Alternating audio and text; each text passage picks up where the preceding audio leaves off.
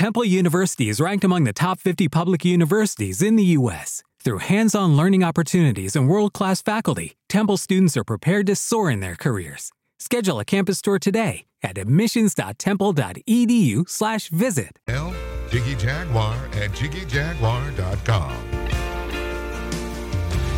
We're going to get a hold of Dr. Jack Caravelli here in just a few seconds. We're going to find him on the old Skype, the magic of Skype, as Ariel Helwani says. Ariel Helwani. I like his name. I just like saying his name. I that's pretty much all I got.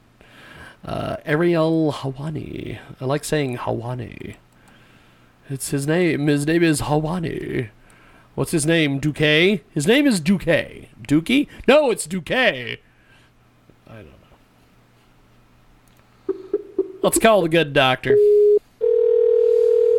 Let's get the conversation started here with the good doctor, Dr. Jack Caravelli. Hello, I believe there's a good doctor. How are you, sir? James. Good afternoon. Now, uh, we wanted to get you on today because we've got a bunch of topics, and I, I've got to get your expert analysis on this, my friend. Um, first of all, uh, what do you make of this story that is going around? And I, I, I, I, I love a good conspiracy, but sometimes I just can't get with some of these things. Um, supposedly, there's a former FBI agent out that has said that the deep state exists and they're trying to bring down Donald Trump. Um, what do you make of this? Well, the, the idea of a deep state, I think you have to define it first, James. Uh, you know, presumably, or at least what it means to me is, you know, those sort of within the government who either individually or sort of uh, a, s- maybe as a group, uh, you know, try to uh, undermine, you know, whatever administration, you know, is in power. Look, this is, you know, I, I, I guess having been an insider, I would tell you that the uh, the idea of a deep state is is nothing new. You know, I you know used to see this both during my days at CIA and then at the White House. Uh, you know, there is always, and I mean always, a small group of people who, you know, will violate their oath of office uh, and leak information. You know, for whatever reasons, uh, you know, they can they can justify, you know, those kinds of acts. Um, is it is it likely that, you know, there is a, you know, deep state sounds kind of sinister, but I would just say, is it likely that, you know, there there are groups, or maybe even just a very small number of individuals, you know, either at the FBI, at the CIA, who are deliberately leaking to undermine uh, the administration uh, in in these different areas. The you know the only realistic answer is yes, there probably is.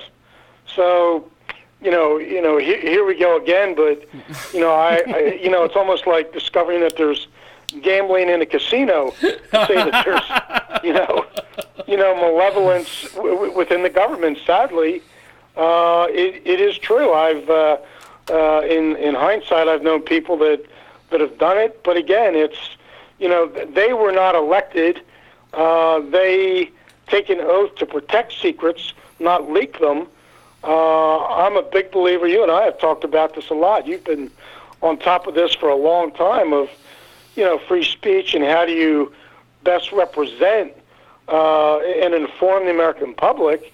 And I, you know, I, I love free speech as much as anyone, but I, I don't think that, you know, the principle of free speech is abetted by those who violate their oath of office and, you know, spill secrets that they're being given the responsibility to protect. So I, don't know if that's an expert opinion, but it's, it's an opinion I've well, well, and, and and this that this this is why we have you on, is we want all sides uh, of the equation here. We've got Dr. Jack Caravelli with us today, a brand new book he co-authored called The Age of Hatred. It's available on Amazon, and uh, Dr. Jack is also a uh, cybersecurity expert. And uh, one of the one of the things that has recently uh, been reported by the Hollywood Reporter is uh, Michael Moore is launching something called TrumpiLeaks to encourage more anti-Trump activists like this Reality Winner uh, who who was who was which that name is just insane. Um, Moore says that patriotic Americans are needed to blow the whistle in the names of protecting the United States of America from tyranny. He launched a website entitled TrumpiLeaks uh, a few weeks ago, about a month ago. Uh, the site is meant to encourage and enable courageous whistleblowers to privately communicate with Moore and his team. Now, as a as a cybersecurity expert, uh, what do you make of all this, my friend? Well, James, the, the most troubling thing to me is probably that you admitted that you're reading the Hollywood Reporter. I mean, uh, the uh, you know, if you had told me the Wall Street Journal or the New York Times, yes, yes, I could, I could understand that. But I, uh, I, I, I've got to get me a here in Northern Virginia. I've got to uh, find for myself a uh, subscription or kind of on- online access. That, yes, uh, yes. appa- apparently, you have out in the uh, Midwest. Uh, a, a, a, hopefully a, a, a better answer. Look, I mean, you know, M- Michael Moore is a. Uh, I don't know. I, I guess to me, he's a self-promoter. Uh, uh, you know, he likes to tilt a lot of windmills, likes to stir the pot. I mean, that's all fine. But look, does you know, it, it, particularly based on what we were just talking a few minutes ago, do we re- really need Michael Moore to be encouraging people to provide any kind of information? The the answer is obviously not. I mean, it's like uh, saying that Michael Moore is going to throw a gallon of water in a hurricane. you know, it's uh, it's just totally.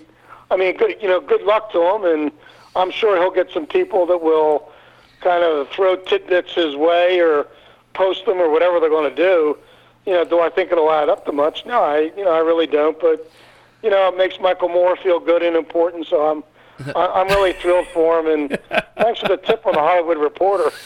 it is the uh, fantastic Dr. Jack Caravelli is with us today here in our broadcast, and uh, a- a- another topic that uh, the, the doctor has some uh, has experience on and, and has talked about on this program a, a lot is North Korea. Um, North Korea seems to have unlimited firing potential at this point. Um, should the U.S. continue to be concerned about North Korea, Dr. Jack? Should should we be concerned with North Korea, Dr. Jack? Well, James, we should be concerned with North Korea for at least a couple reasons. Number one, uh, it's a really unstable government. The the very young and inexperienced leader, uh, Kim Jong Un, uh, really shows very little sense of judgment. So the the political system is very unstable. Number two, uh, we have been at this game, and it's it's a serious one, literally for decades. In fact, I just wrote a chapter for a forthcoming new book on North Korea. I, I finished it literally two days ago, and when you when you look at the history, when you look at the record of how the United States government and the international community, uh, including the United Nations, including the uh, IAEA, which is the UN's nuclear watchdog, how everyone has dealt with North Korea, and, and that includes the Russians and Chinese.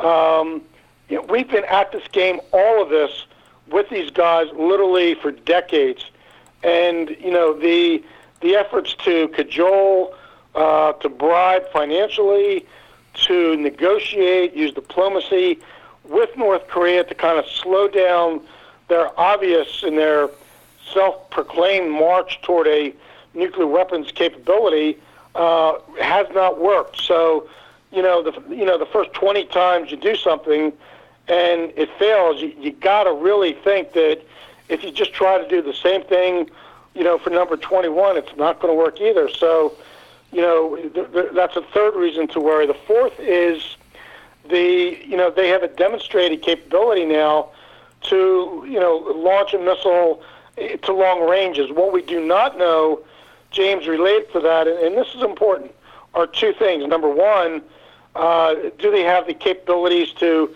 uh, the guidance subsystem? Do they have the capability to actually put the weapon on a target at long distance that they might choose? Uh, num- we don't know that. Uh, they may not know that. Number two is, are they able to place a nuclear warhead on the missile. I mean, that's called sort of miniaturization. Uh, the North Koreans have conducted uh, six nuclear weapons tests going back over about the past decade. Uh, the last one may have been much larger than the uh, previous ones. So th- there, there's reason to worry. There's not reason to panic. Uh, there's reason, as I said, James, not to just think we can, you know, use the Chinese or uh, sort of talk the North Koreans into better behavior. I just don't think that's going to happen.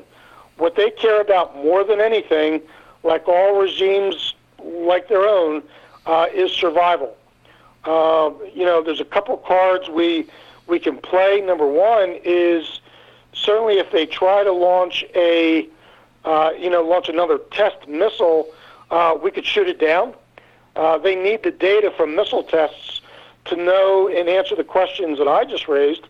Uh, so I mean, we you know we can do that. We could certainly tighten the screws economically much more than we've had. Uh, we've been able to do. Uh, and finally, I think we've really got to lean on the Chinese. You know, they share a land border with the North Koreans. They are the Chinese afraid that if that political instability I described becomes a real crisis, that China could be flooded with millions of refugees from the north. Now, I don't think that's going to happen next week, but it's, you know, it, it's not an unreasonable assumption. So, you know, long answer to a short and very good question.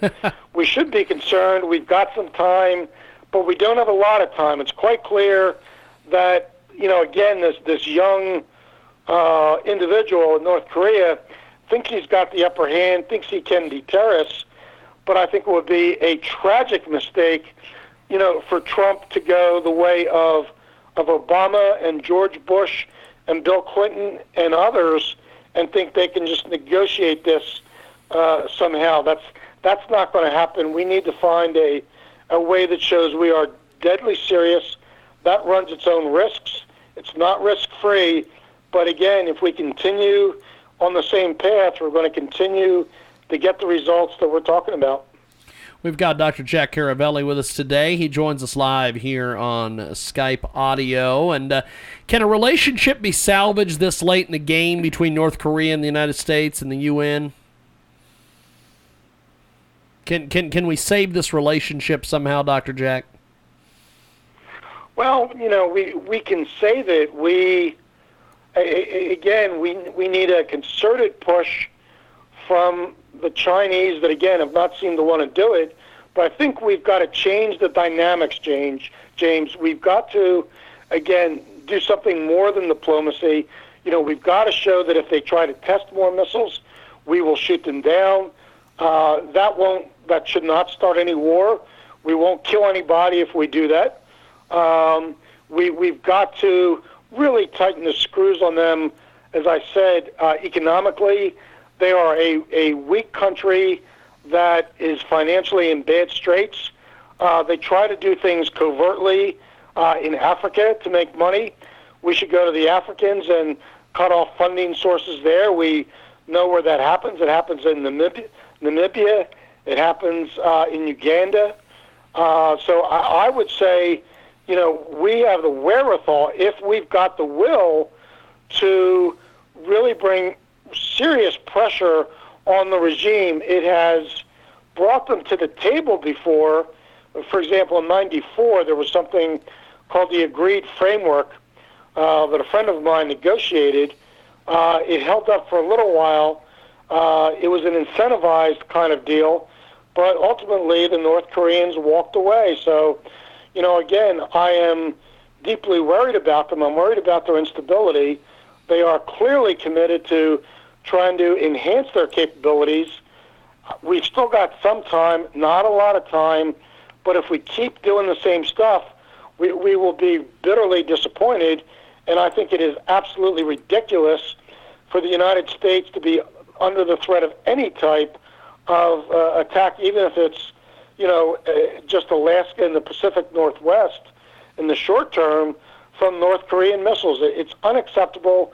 Trump has said that you know, the, the, challenge for the, the new administration is going to be you know, finding something that's different than the past that really snaps their heads to attention. Uh, that'll up the game. It'll be probably more dangerous than what we've done. But if we don't do that, we will, maybe six months from now, a year from now, we will be even in a, a worse situation.